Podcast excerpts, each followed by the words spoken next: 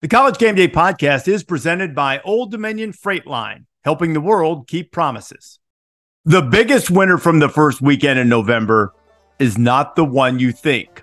Bedlam might be over, and that'll be just fine with one side and another era coming to a close sooner than we all might have recognized.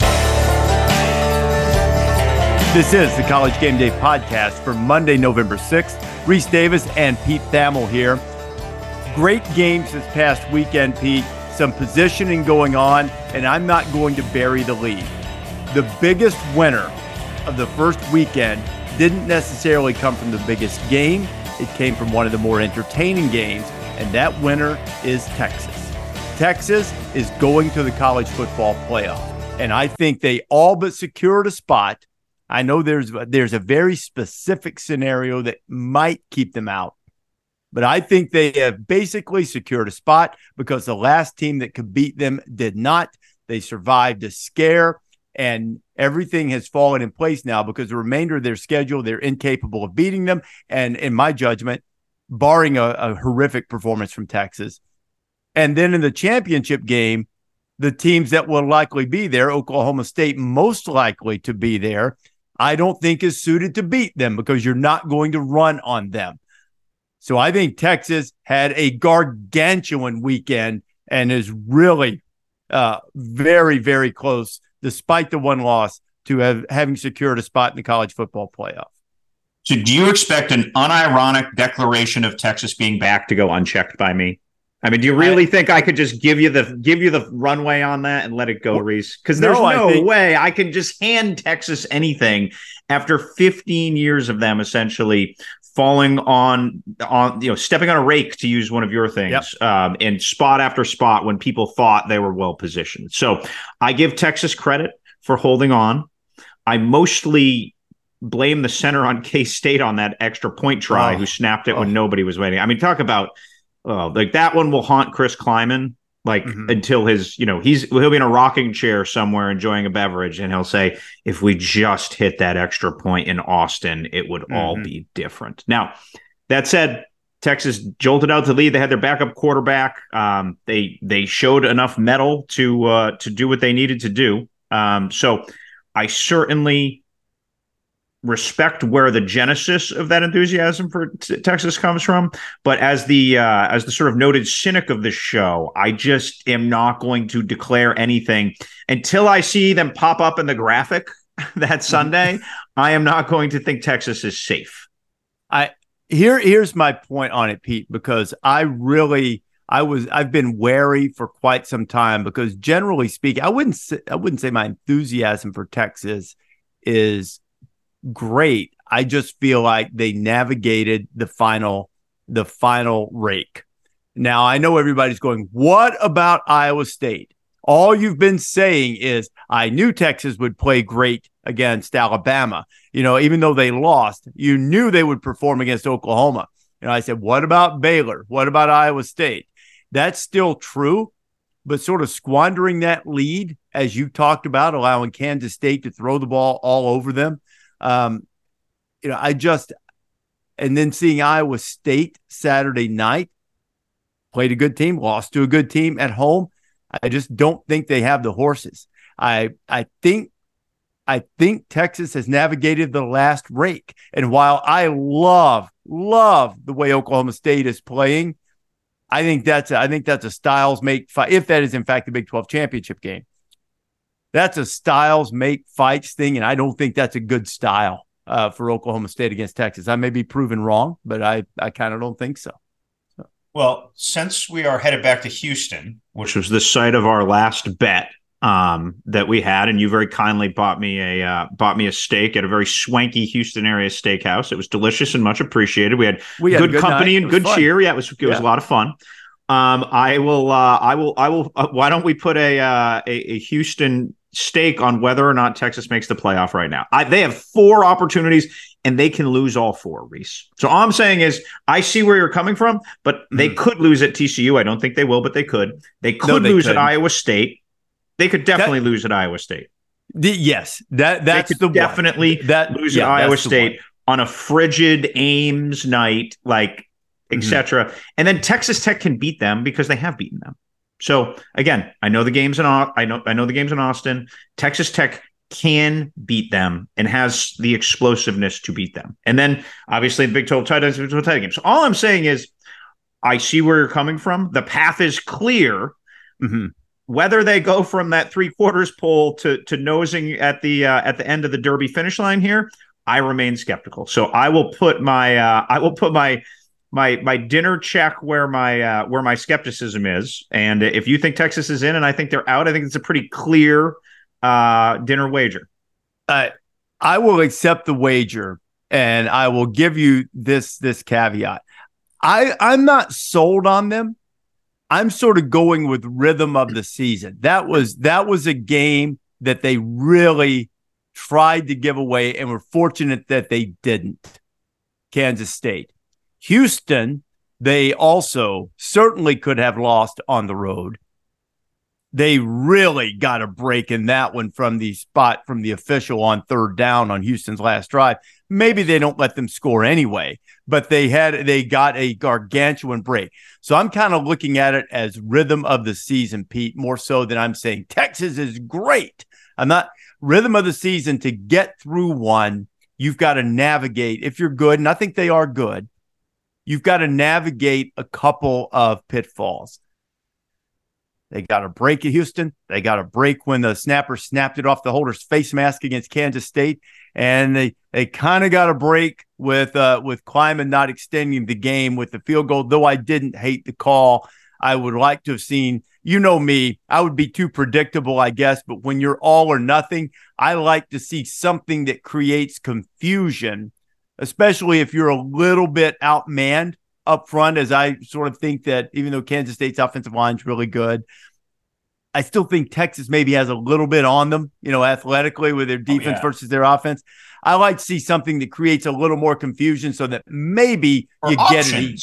Yeah, something you have options and you get it easily instead of it just being we're going to execute needing four or five yards to win the game. I like the bravado of trying to win the game right there. You have a chance to win the game with one play um, maybe I would gotten a, a, few more options out of it. But great game. It's easy to second guess a play call that's stepping on a banana peel, essentially, because that's what yeah, that play absolutely. was.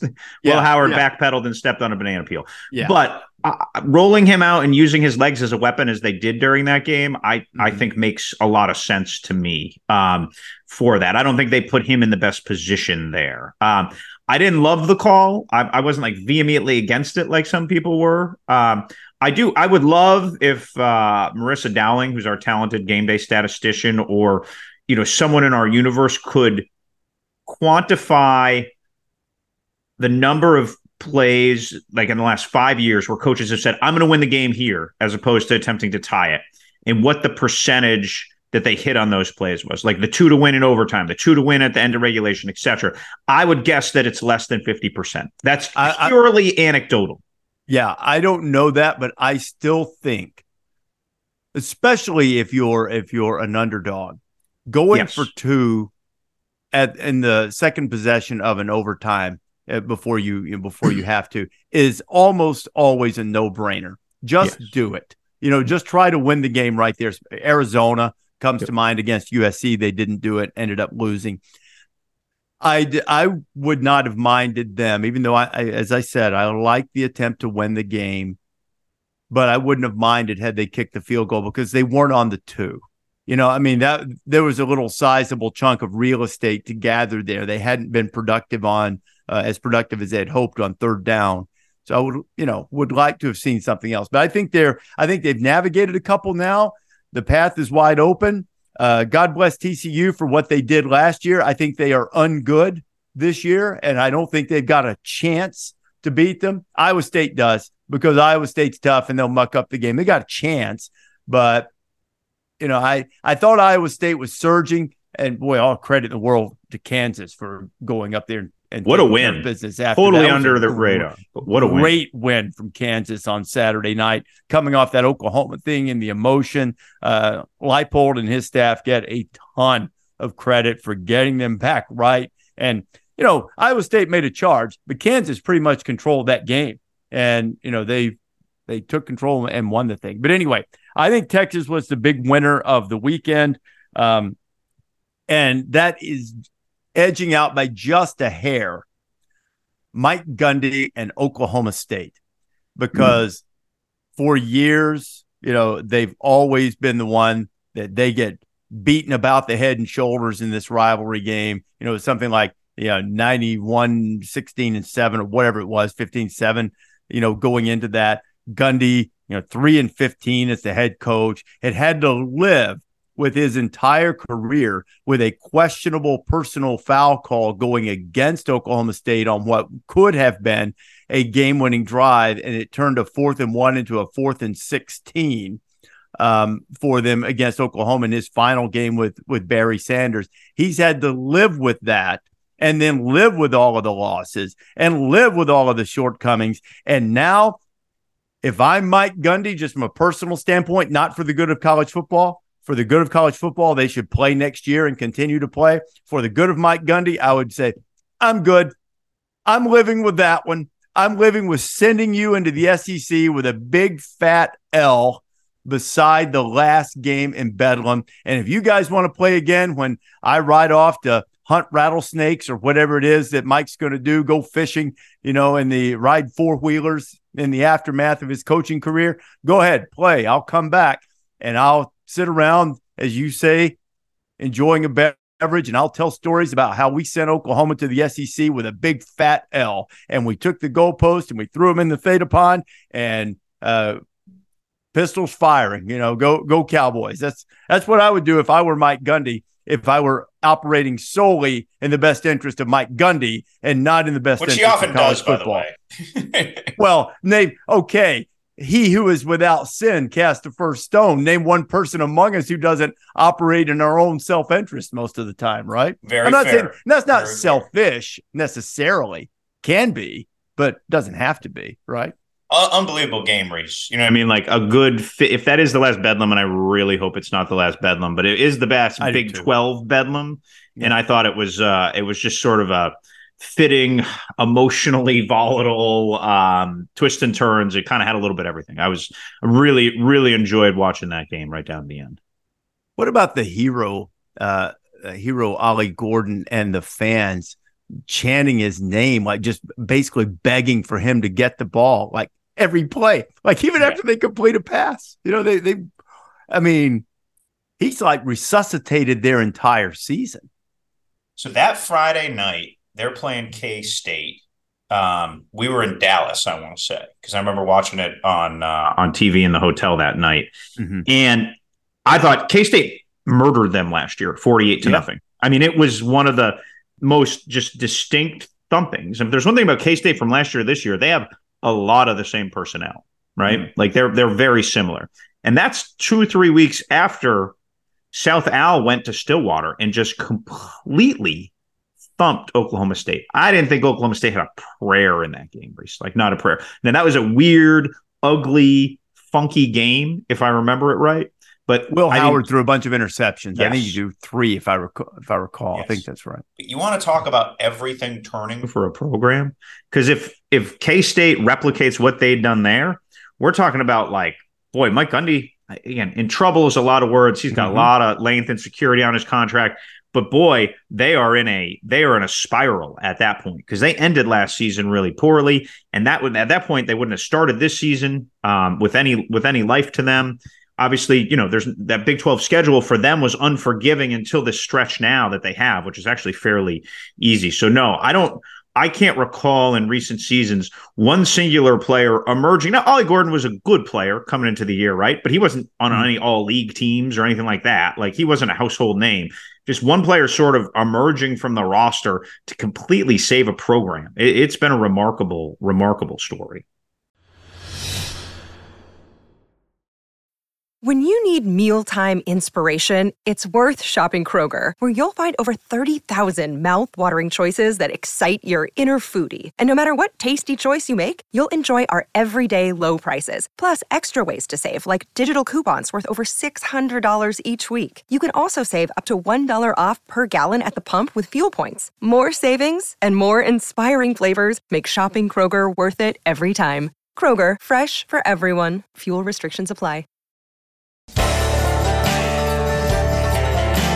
The weekend review is brought to you by Dr. Pepper. It ain't college football season without the delicious taste of an ice cold Dr. Pepper, the one that fans deserve. So that was uh, a fascinating game that unfolded there. Thought Missouri acquitted itself well in fighting Georgia uh, in the afternoon. But man, those two primetime games Saturday night, and I was. Uh, uh, fortunate enough to be up in the Thunderdome with all of the Pat McAfee guys watching the games, and we did the the mega cast, was just an absolute blast. Those Tell guys. me a little are, bit about that. Like it's just it's just you know you've done a lot in your career. You start a lot of firsts, right? Mm-hmm. There aren't a lot of times you're you're walking into something at this stage in your career. You know, you're 30 years in as a pro, more than that probably. Like, what was that like to do something like that for the first time? It was, you know, it's it's funny. It was uh, first of all, it was really fun. It was very organized. Uh, you know, Ben Ward produced it and did a great job. Pat has, uh, you know, remarkable vision of how things should look so that it's in keeping with uh, with his show. And my thought on it going in was that, you know, they wanted me to move us in and out of places to contribute, but I was trying. I don't know if I succeeded in this regard or not, but I wanted to be very cognizant to give those guys their room because they have remarkable chemistry with each other. They have a feel and a vibe on their show that is wildly successful. And I wanted to augment, not get in the way of that, you know. But, you know, I, am sure I stepped on a rake uh, here there from time to time because you know I like I like football too, and I got excited watching the games. But you're we're sitting and they had a great setup in in Thunderdome there with uh, all What's kinds the Thunderdome like? Thunderdome is, is great. I think it used to be a church a church building or church gymnasium, huh. and now they have converted it. And you walk in, and it's a basketball court that's great. Then off to the left, there's sort of like a command center. There's a kitchen, another place, you know, to like plug in laptops, sit at a bar, think, look at a you know, to be able to put food and drink or whatever you have in your laptop, and then screens up in front of you, you know, huge screens. So all the games were on up there when we when we went over there. There's a production area where they, you know, sort of a command center for that. And then off to the side, I thought it was really, really cool. There's a locker room. And but they've they've made it it's like a nice locker room. There's a weight room, you know, a great workout facility. Uh, they've done it right there, man. It's like it's cool. like the coolest man cave you could ever walk into. You know, it's uh it was it was a lot of fun. All the guys were great, very accommodating. Uh, they love ball, love sports. They really uh, you know, they un- they understand television and their show, and it was it was a blast. I was happy happy to be a part of it. It was it was a good time, and then we we got the break of having two great games and two virtuoso performances, uh, or four I guess I was going to say two games with virtuoso performances from all of the quarterbacks. Mm-hmm. Uh, not to mention Dillon Johnson from Washington, who and their offensive line, which was just tremendous against SC. But um, it was it was a good night, and those those two games were were really sensational. Yeah, no, it looked like a, it looked like a lot of fun. I watched probably the first twenty minutes solid just to kind of get a feel for it and to and to see it. I, I saw your uh, you're jumping right into Tulsa Charlotte in the uh, in the, in the grit of overtime yeah. there um, for your guy Biff Poggi. And uh, I like the vibe of just like popping in and out and everything. And then I got caught in the four box for a little while there because I was watching. Uh, you know, there's obviously two elite games yeah. played at a high level happening. So I kind of would pop on pop on that on YouTube TV for a while, then pop back and kind of see what you guys were doing going through. And uh, yeah, a lot of fun. Like I feel like that idea is overdue in college football and could really work. Yeah, there were there were some other things that you know I, I don't mean to speak out of school, but Pat immediately because he's got you know really good sense business wise, some things that would um, that would change it up. But you know this came together very quickly, and I was really impressed with the way it was produced, the way it was organized, you know, by all of the crew in the Thunderdome and everything that they got done in a really short period of time. And I think, you know, as as that idea moves forward, which hopefully it will, um, that there's some there's some things to improve it. Because I think pulling something together basically in a week, you know, roughly yeah. pulling it together in a week and, and executing it hopefully as well as we did. We certainly tried, and I think we were, you know, wildly successful. We'd go back and say there are a lot of things that you can do to enhance this and make it make it better along the way, which kind of stands to reason. You know, when you have yeah. a little more time to sure. organize, plan it, all of the types of things you need to do. So I, I think it's an, an overdue thing too. And you know, we did uh, we we did get um, we did get encouraged, maybe not to turn around some of the highlights quite as quickly as we were, because you know we can you can go live to all of the ESPN properties. And that was one of the things on social media that people were concerned about that they weren't going to be able to keep up with uh, LSU and Alabama or sure. Michigan and Purdue or whatever, yeah. whatever the other BYU and West Virginia. Um, but we were able to do it. You just can't do it live. And, you know, we were um, encouraged to be a little less a little less good or a little less aggressive because we were really good there for a while at getting some of that stuff but you know so uh, you know there are things like that to navigate through that are uh, beyond the scope of what I do so. That's uh that's that's very fair. It is uh, much like our friend Pat to certainly push the limits on things, right? Pat's. Uh, well, we were all for it. I mean, yeah, you know, sure. I, have always I've always uh, wondered about this, and you followed the TV rights things for a long time, and I've been in it. Although I will easily confess that that doesn't fascinate me like the content, so I'm not you know deep down in the weeds.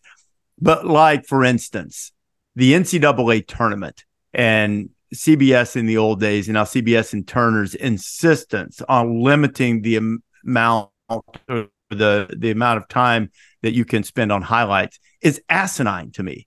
Oh. Because if you or the games have to be over it's so preposterous. Because if somebody's watching sports center or or any update on espn or they happen to be flipping by and you show them a a 7-10 game going on that maybe they have zero interest in and, and you show them overtime. Show them a highlight. Yeah just going to overtime or they, they've they got saying like, on sports center yeah they're going no they're going i'm right not. to it. like yeah they're like, going right to it. And i i don't understand i understand you pay a lot of money for exclusivity but if you're not broadcasting it live you still have the exclusivity. What you're getting is a free invitation from someone else. Hey you should go over to truTV or whatever it is and watch the end of Fresno State and uh, and Iowa or something. Somebody just know? hit a fadeaway three. Look at this. They're right. headed to overtime in Boise. Yeah. yeah. Yeah. Sports fan like I think you and I are aligned in this. Like when I see uh, Paul Pabst uh, you know, tweet snug late, I'm flipping my channel to where it's snug late. Like that's yeah. I think and I think I, I, hope every listener of this podcast is the same way, right? Like that we're just sports fans and we want to see good endings, good games, good finishes. And that's the beauty of the the red zone concept here is I would not have watched the end of Charlotte Tulsa, right? Like right. it probably just mm-hmm. wouldn't have been on my radar. There's too many things. But here there it is. And I'm like, whoa, what's gonna happen? You know, like you, you, know, we're uh we're all sort of hooked on the uh hooked on the finishes. Ryan McGee is getting ready to join us now. And as Ryan joins us, I want to bring up one thing. USC finally made a move on its defensive coordinator, Alex Grinch. Uh, Lincoln Riley doing what appeared to be inevitable to most for the last several weeks and removing him as DC. And you can quibble, or not even quibble, you can criticize, and rightly so, their lack of ability to get people on the ground tackling. You can criticize, and you should, the fact that Washington gained about 7 million yards before contact just running the football from a team that runs the football less frequently than just about everybody. And yet they ran it on you. And you can also say his schemes aren't good. He's not, he doesn't have the right guys in the right positions, all kinds of XO personnel, philosophical things that you can criticize Alex Grinch for. And while this might not be fair, the most justifiable reason to fire him came on a clip that is circulating in social media. And sometimes that can tell an incomplete story. I want to offer that caveat. But he is giving instruction to the defense at some point in the game and then raises his hand in the middle as if to get everyone to join him. You know, everybody, you know, on three win defense, whatever, whatever they say, fight on and everybody left him hanging. Everybody. And it was, you know, it could have been that they were fatigued. It could have been that they were demoralized. It could not have, it could have been that it wasn't intended to be a slight. But you saw that and you're like, he doesn't have them.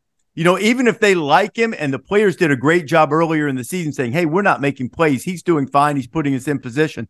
But for whatever reason, that voice wasn't commanding enough to bring them in, to unify them and bring them together. And whether that is truly indicative of the feelings, there's no way to tell from a short social media clip. But it does show that everybody wasn't marching to the same drummer and everybody wasn't unified and everybody wasn't responding to that voice. And when that happens, regardless of a coach's acumen, regardless of how much you want to be loyal to him, you have to make a change. Now, it, it might be too late. And I don't think I'm breaking any big news that it's a justifiable change for USC's defense. But seeing that little clip, I was like, man, I feel bad for him because you know Pete better than I do, and Ryan too. There was a time when this guy had a really stellar reputation as a defensive guy. I hope he can recapture that because I certainly don't wish him ill. But it just it just wasn't working, and they they had to make a change he turned down a power five head job at one point he was like a coveted enough guy in the yeah. uh, you know in in the coaching space I'll, I'll, say this quick and then we'll welcome in uh, we'll welcome in ryan mcgee if you make a coordinator change at this point in the year you are not going to change radically schematically. All right? You are not going to have someone come in and install some great scheme and transform your program. What you have to weigh is does losing this guy on their staff, who is usually the most experienced, the play caller, which is a just a system thing that has to get ironed out, will that body being gone cause your group to be galvanized and energized? So it is it, it, at this point, firing Alex Grinch at this moment of the season is a motivation tactic to try to just get the team to play hard because they clearly the, the schemes have clearly failed them to some extent, right? They could the the sum has not been greater than the parts there, right? But if you're going to make that move at this point, you are doing it either to pacify your fan base, which wanted him gone after last year, a, and then B, to try to just energize your team to play harder. And I think we could all argue they could tackle better and play harder, right? I don't think you need yeah, a no you don't need to be Dr. Z to see those two things in that. Yeah. That was a solid Dr. Z drop right there, by the way. But but to that point, uh, it, sometimes as a sports writer, you are accused of reading way too much into those things, right? You know, the, the body language and how they react to each other. But but I'll say this: uh, I was on the sideline uh, in Oxford, Mississippi on Saturday, and when Ole Miss had gotten up a couple scores and A and M had a, a pretty egregious personal foul, I stood on the Texas A&M sideline and thought, okay, now now we're going to see these guys are done. Like they don't want to be here. You know, we've heard about this collected roster and all these transfers and NIL, whatever else. But they played so hard in the second half that I thought, okay, they want to play for Jimbo Fisher. And I don't believe that going into that game, no offense to Jimbo, that's not what I would have predicted that I would have seen. And so I think you can absolutely, uh, uh you know, rely on these videos and rely on what you see with your eyes because – at the end of the day, it's still a group of teenagers, and they either want they either like the teacher or they don't. And at this point in the year, when we're you know two three games from the end of the season, regular season, I think you can one hundred percent uh, look at those things and and and let that tell you something about what's happening because I mean it is what it is. And so yeah, I, am with you, Rece. I, I get it. When I saw that video, my first thought was, well, I hope I hope that's out of context but then yeah. when I started looking into it, I don't believe that it was. So yeah, it's yeah. just it's it is what it is, right? Yeah. So let me ask you about that egregious personal. It was Shemar Turner, right? That got yeah. the that had the Mitch Kupchak moment there and got thrown out. You can follow along here. Um, I don't know. I don't know if there was a Mitch Kupchak there. You, you, Not that Mitch Kupchak ever no, no. did that. Just no. you know, sort of sounds like sort of sounds like his last name. Onomatopoeia, right? There. Yeah, we got it. Yeah. He was just trying. He was just trying to help him he was trying to make sure that he was uh, fully equipped. Exactly. That's all. Are you good? Is your gear yeah. working?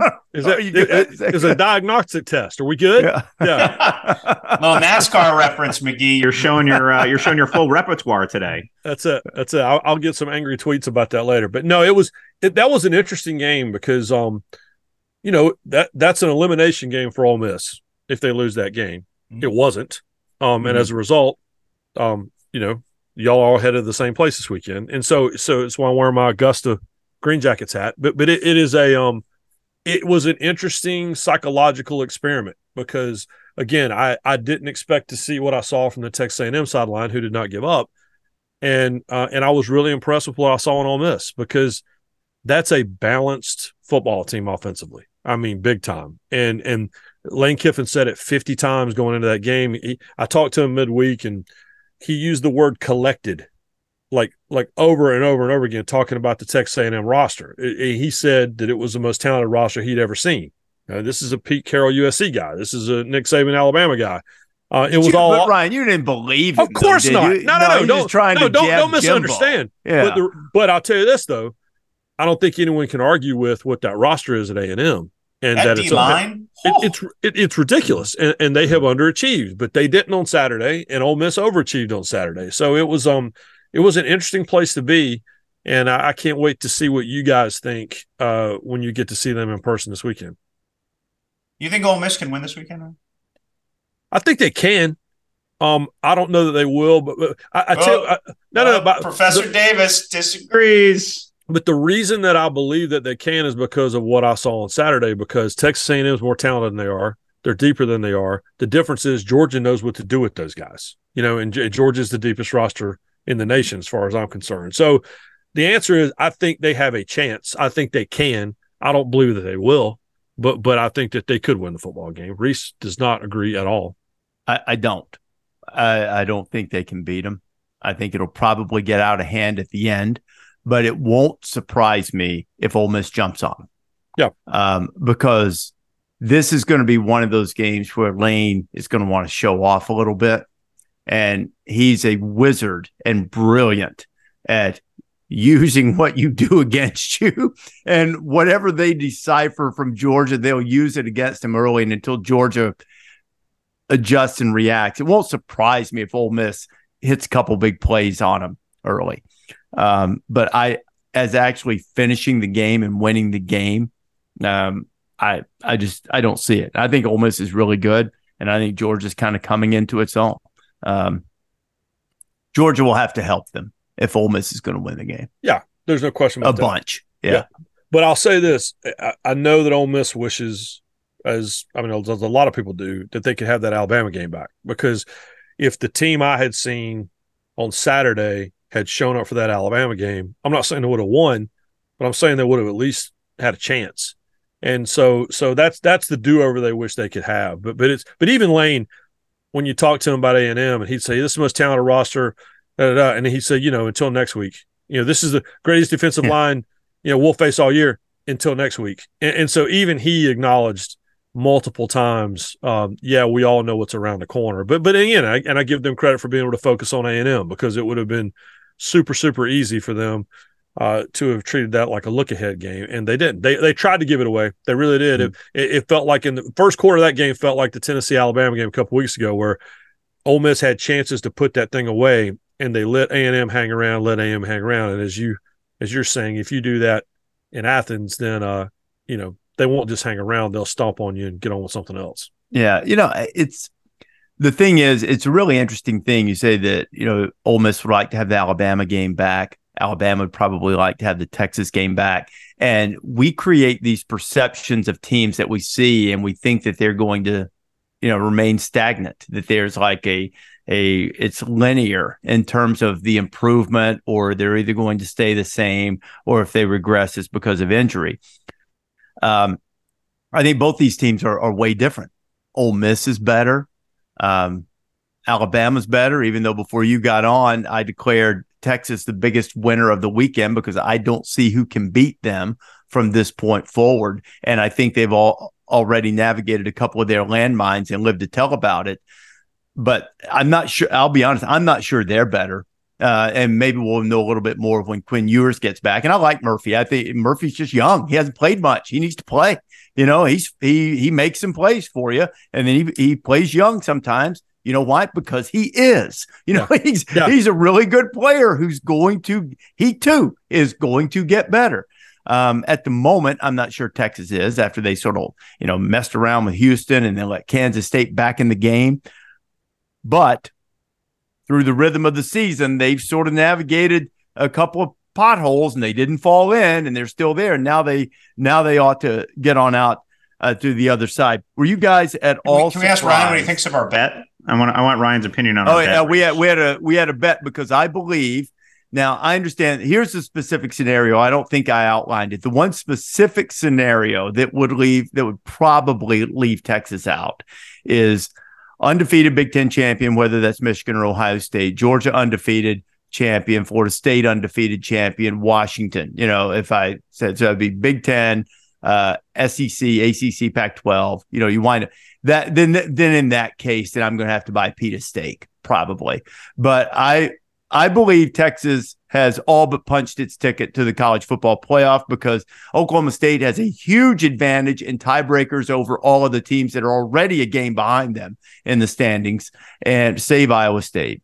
And I, I just don't I think it's a bad matchup in the championship game. And I don't really think even the trip to Ames, I don't think there are there's a team in there that can beat them. And I think they're going to wind up with a spot in the playoff. And Which we bet a bet steak a and we bet a steak. steak on it. Okay. He The has betting- Texas in. I have Texas out. you have Texas out. Well, well, and it's I, I applaud Rece Davis for for taking this bet because because there's too many there's too many I, I can come up with too many timelines that don't have them in the playoff, and there's only one. It- right? It's it's Avengers Endgame. There's there's one outcome that puts them in the playoff. Everything else, I I think keeps them out. Wait, Because, how, yeah, why do you say that? I think there's one that keeps them out, and it's the one that I acknowledged. I mean, Yeah. other than uh, you know, falling in a manhole and losing, but I mean, if they win their games, they're getting in. Absent the absent the scenario I just laid out, right? Yeah, I'm betting I on the manhole, by the way. I'm not Right. betting on Yeah. just like Well, all the Well, that's, well, that- well, that's it too. No, Give no. me the manhole for 800, Alex. That's, That's what. I'm. Uh, So so it's what- been a manhole program. so what what are our so what are our wild cards in this? It's Gundy, who's the greatest wild card of them all, right? Um, you know, the oh by the way, they got to go to TCU this weekend, and I understand TCU is a huge disappointment. Ungood. I get all that, Ungood. but They're there's un- Good, Riles' Brian. offense Always always gives you a chance. I'll just say that. one I don't think they're going to win, but that you will lose games you shouldn't and win games you shouldn't in that offense. We've seen it for almost two decades. there's one game that TCU has been watching film on since since probably February, and that's Texas. And so, if there's one game they want to win, it's that game. They're they're the ones. You know, we, we all know Dykes well enough to know that that he will literally pour everything he has into this game, and uh, he's still apologizing everyone for losing to Colorado week one. If- but but but the point is, I I just I don't know. I, after watching Texas A&M and and talking so much about the history of Texas A&M and this is what they always do, I kind of feel that way about Texas, where I don't know how they're going to screw it up, but I think they could. And the problem is, is that I think there will be an undefeated Big Ten champion, and I think that there will be an undefeated Florida State, and I think that there's a pretty good chance we could end up with an undefeated Georgia, especially if they get out of this weekend. And so the, it, the room starts to get much much smaller for them at some point. and everybody still seems to think that michigan's the greatest team in the world and they've literally played everyone in the bottom 10 up to this point you you talking about improving I, the two teams i would look at and say i don't know if they're better than they were are texas and michigan i don't know how good michigan is i really don't because they've literally played no one it starts this weekend their season starts this weekend but but it is um but I look for improvement. I look at Ole Miss and man, they've improved. I look at Georgia and they've figured out how to improve, even missing maybe the best player in the country. Alabama is a completely different animal than it was. All Washington does is survive, right? Everybody's figured out a way to get better. And I don't, uh, Ohio State is so much better than they were a month ago. I don't have any idea if if Michigan is better or worse than they were. I guess we'll find out this weekend, but but I don't know.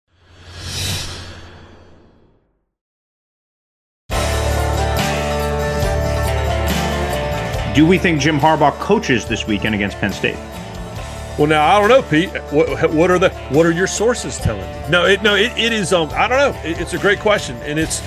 I think it would be wise to find a game now, and say, all right, we did our thing. You know, their whole thing is not cooperating. So, all right, you let him. You know, bench him now. Be proactive, and make sure you have him. You know, for the other games. And uh, it's a game you think you should win that you probably should win, but it'll look like you sacrificed something. But I don't know. It's uh that deal changes every hour. I got more questions about Michigan on the Grove at Ole Miss than I could have possibly predicted. It, it's just it's all anyone's talking about, no matter where you are.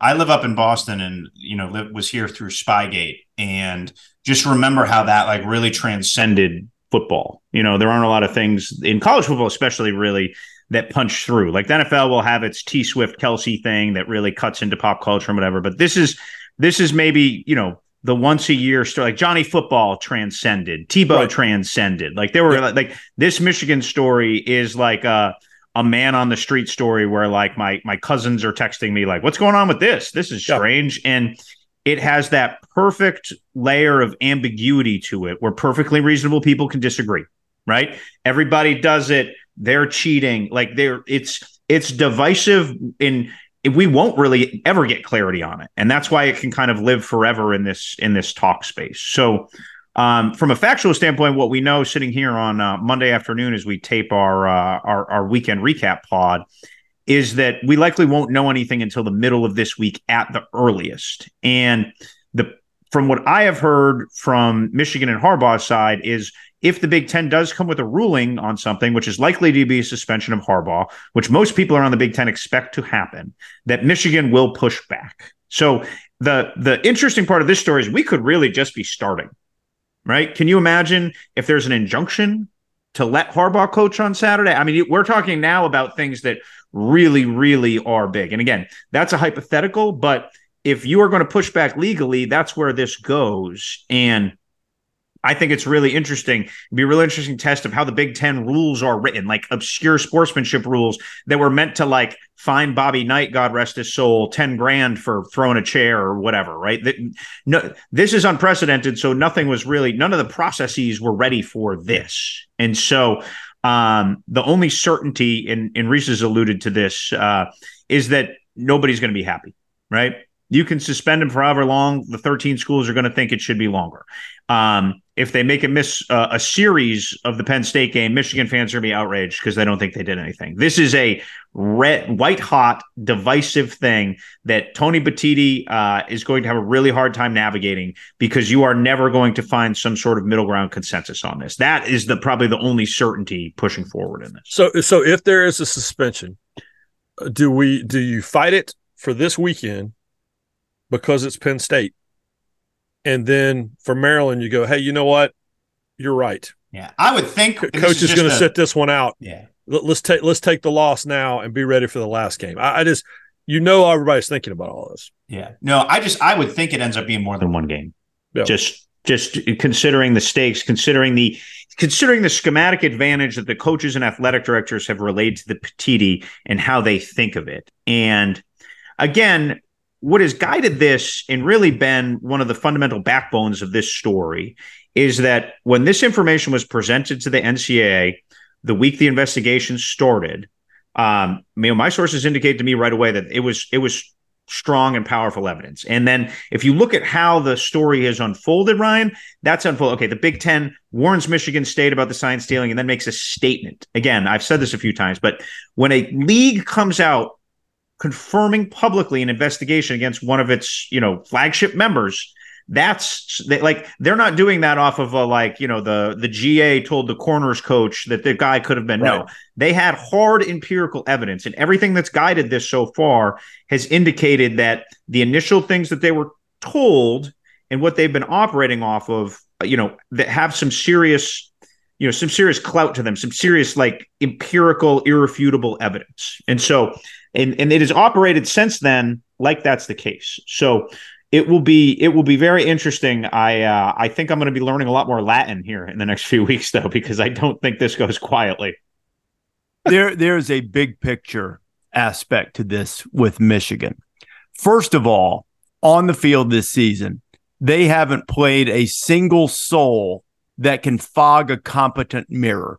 No. So we don't know if they're any good at that level. We know they're talented. I voted them number one in the preseason. I suspected they had a chance to win the national championship, and I still do.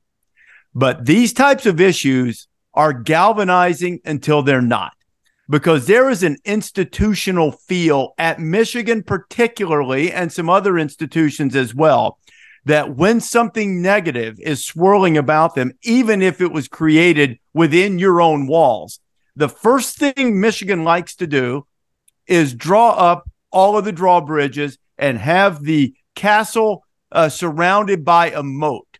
and you make sure that nobody gets in and you're not letting anybody communicate outwardly. You're limiting the access. That was fine in 1971. Right. But in 2023, it becomes a little bit different for a number of reasons. One, when you get internal like that, maybe before long you get hungry and you start eating your own. Okay. And you start destroying yourself from inside, whether it's worrying about what someone has said, written, will do if we allow this person a microphone. The other thing, from a big picture standpoint going forward, is if you become so circle the wagons, close the gates, make sure no message gets in here other or gets out other than the one that we want. You start bringing into question who wants to be part of that. And if you don't think that James Franklin and Ryan Day and Kirby Smart and whoever else that recruits against you aren't saying in this in this world where players are brands and can make a lot of money. Michigan man, you better step up with a big big check if you're going to offset limiting all of the access because you're afraid of what might get out or you're afraid that someone's going to say or report something negative uh, on top of what has been said, or you're afraid someone's going to misspeak or say something in a way that maybe you would prefer that they didn't. You now bring in the next wave of Wolverines and call into question with people getting in there saying, You sure you want to be part of that? You yep. sure you want to be a part? So this is not just about whether Jim is suspended for the Penn State game or suspended for Penn State and Maryland or the rest of the regular season, or they go to court and win. This has ramifications for how they're going to run their program, how it's perceived, and who they can get to come inside that wall. Because guess what? You draw up those drawbridges and leave the moat full of alligators around. Okay, nobody gets in. That means nobody gets in. You're not giving the same type of access that everybody else is giving. And this, if they don't manage this correctly, this is a big deal for them and they may be too late to manage it correctly. If they don't mitigate the damage and use every avenue they can to mitigate the damage from this, this can have terrible consequences for their program, big picture going forward. And it extends beyond whether Jim Harbaugh sits out a game or two because either of what he knew or what he should have known or what he is responsible for knowing if he didn't, uh, you know, as it pertains to Conor Stalions. This is a big deal, and yeah. you can't navigate it like it's 1971 anymore. It's not. And you have to handle it differently. And it is a major, major challenge for Michigan to be able to do that right now. And it'll be a fascinating thing to see how long this galvanizes them. You know, everybody's out to get us. Us against the world only works for so long because if you are expending your energy every day swinging your fist into the air and fighting all comers and everybody that's reaching out to you is coming after you and you're fight fight fight fight it becomes exhausting and that is what i mean when i say it's galvanizing until it's not until it wears you out and it's a major challenge to see if michigan uh, both within his team and within the entire infrastructure of the university can manage this effectively jury's out on that at the moment. And, and, and who knows the NFL mentality better than Jim Harbaugh? No one. And what do our friends from the NFL tell us all the time? Is that at the end of the day, I just want to play ball and stay out of my wallet. When you start affecting those two things, now you now it is it is it is a negative environment. And so now we're in a world a couple of years in the NIL where you don't get in a guy's wallet. And that's what's starting to happen a little bit. And I just want to play ball. Now, now you're creating all of these distractions. These kids didn't know anything about this. They know anything about any of this. And now you, are talking to recruits. You're exactly right, Rece. You're getting into their wallet and you're and you're creating an environment where all they read about you when they put you into the internet search machine has nothing to do with football. Even though you're undefeated, even though, yes, you've played everyone in my bottom 10. Their best win, by the way, is UNLV. Shout out to Barry Odom. UNLV is really good this year. But that's Michigan. UNLV is better than Rutgers? Uh, yes. They're yep. seven. And, right. They're seven and two. I mean, you know, they're, they're, I mean, just just on the number. Plus, I just was honestly was just an excuse to shout out Barry Overman. And, and, but, Bill but the reality, by the way, our, our who's our other guest uh, who comes on with us this week, had a Barry Odom jersey in college. So yeah. we're, we're we're big fans of Barry Odom. Gets a lot of name Barry. drops here, despite you know, other than his obviously great coaching job he's done this year at UNLV. Yeah, but but UNLV typically is in the bottom ten, and they haven't been this year. And most of these schools usually are. That's who they play. But yeah, I just want to play ball and stay out of my wallet. And those rules apply to college football now. One it used to just be one. Now it's both. And, and you're exactly right, Rece. When you start creating an environment where it's not about anything other than the stuff that you don't want to mess with, then there's plenty of places you can go play. And so, yeah, it, it's really, really going to be interesting going forward. One thing, just pushing off that and to, to amplify Rece's point, that's really interesting about Michigan's handling of this. Um, I think it's instructive to go back to January 12th, 2023. Michigan President Santa Ono, for the first time in my career covering coach comings and goings, tweeted Pleased to share that I have been having very positive and constructive conversations with our athletic director and football coach Warde Manuel and I both want to see Jim Harbaugh stay as the head football coach at the University of Michigan. So I don't ever recall a president taking the lead and putting out something publicly to get the positive feedback from the fans. Yay, president, you're going to keep our really successful coach here. This was during the time when the whole Broncos situation was happening. I think the Broncos situation might have happened again after this, by the way, too. Um, but Santa Ono, the, the Michigan president, is a fan of Jim Harbaugh, and he is also has his ears up and is listening to social media. That that's what we learned a year ago today. He's at the forefront of this, and it will be really interesting to see how much of the decision making, which is all going to come from Ono at this point, is driven by pleasing the fans. Because there is there is a element of we're going to fight this that the fans are going to be like, yes, we're going to fight this, and the the notion of Michigan being in a legal battle with the Big Ten is a little bit mind blowing. Now, there have been legal battles when teams leave conferences um, and such. Do you ever remember Rece, a current member of a league being in a legal fisticuffs with the league that it's in? I, I do not, and I would think that most most leagues, most conferences would make sure this didn't happen. And I, I don't know Tony Petitti personally. We have a, a mutual friend, great respect for him, uh, but I don't know him personally. But I can't imagine uh, Jim Delany, you know, uh, allowing the conference without mitigating it. And I would have to assume that Petitti uh, would fall into that same realm of wanting to do what he can to try to keep that from happening. Because if that happens, then, you know, I, I've opined that I'm a little uh, suspicious of the Big Ten taking action. Although if the rest of the members continue to push this hard, Petitti may have no choice but to do so because you can't just kowtow to one member.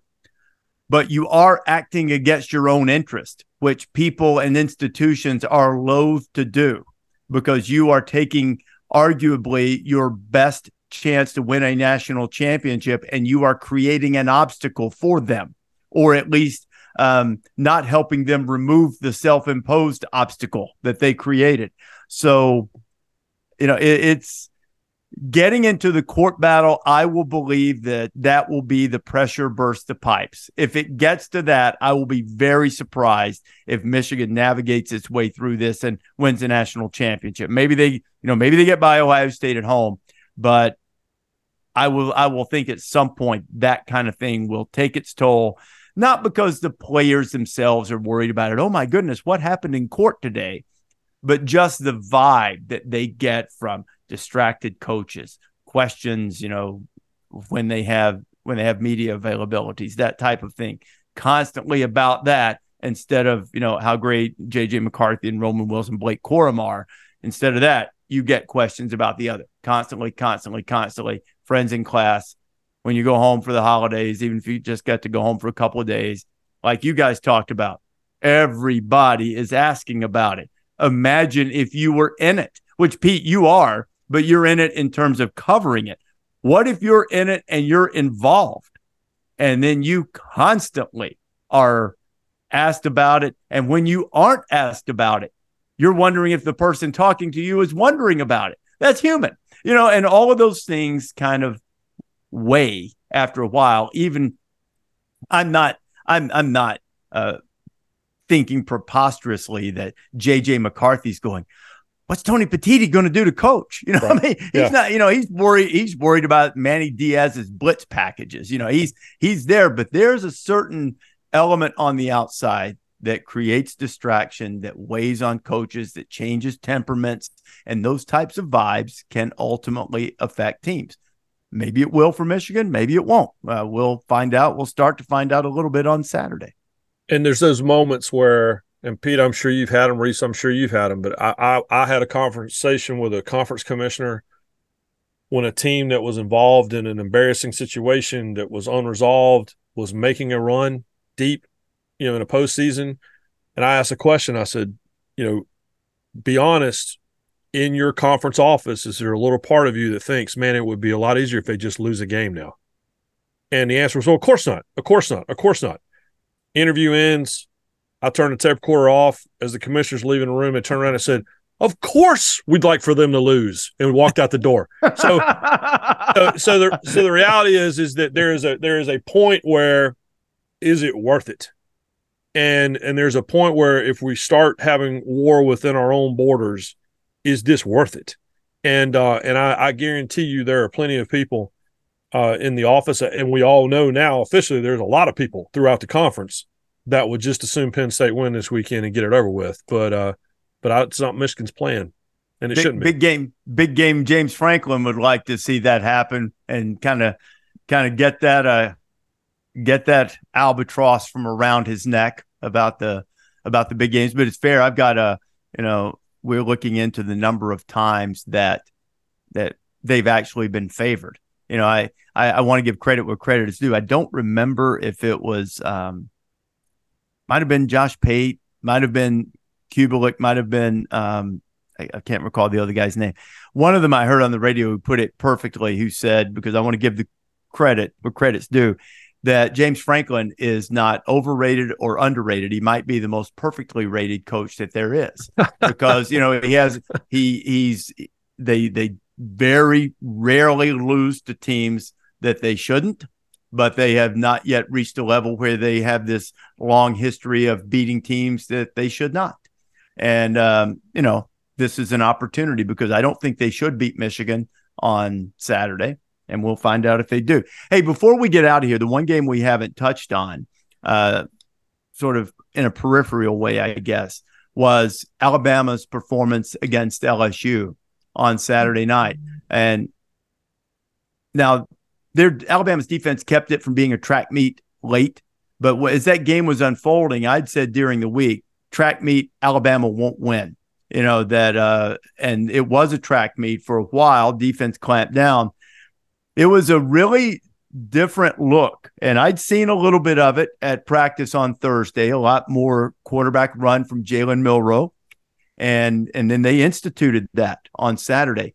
And you know, that, I think that's one of the things is they play big games now. Now that's on tape. You've always known he could run, but there were more opportunities for him to do so. Um, you know, he didn't take the negative plays. Really, uh, the defense continues to rise up late. We had had that stat earlier in the year when they lost a fourth quarter lead against Texas. That, and I, I think it was last I can't remember how many it was now, half dozen, eight, ten games, something like that, that they had lost. They had a lead in the fourth quarter. And, you know, the defensive program hasn't been able to close.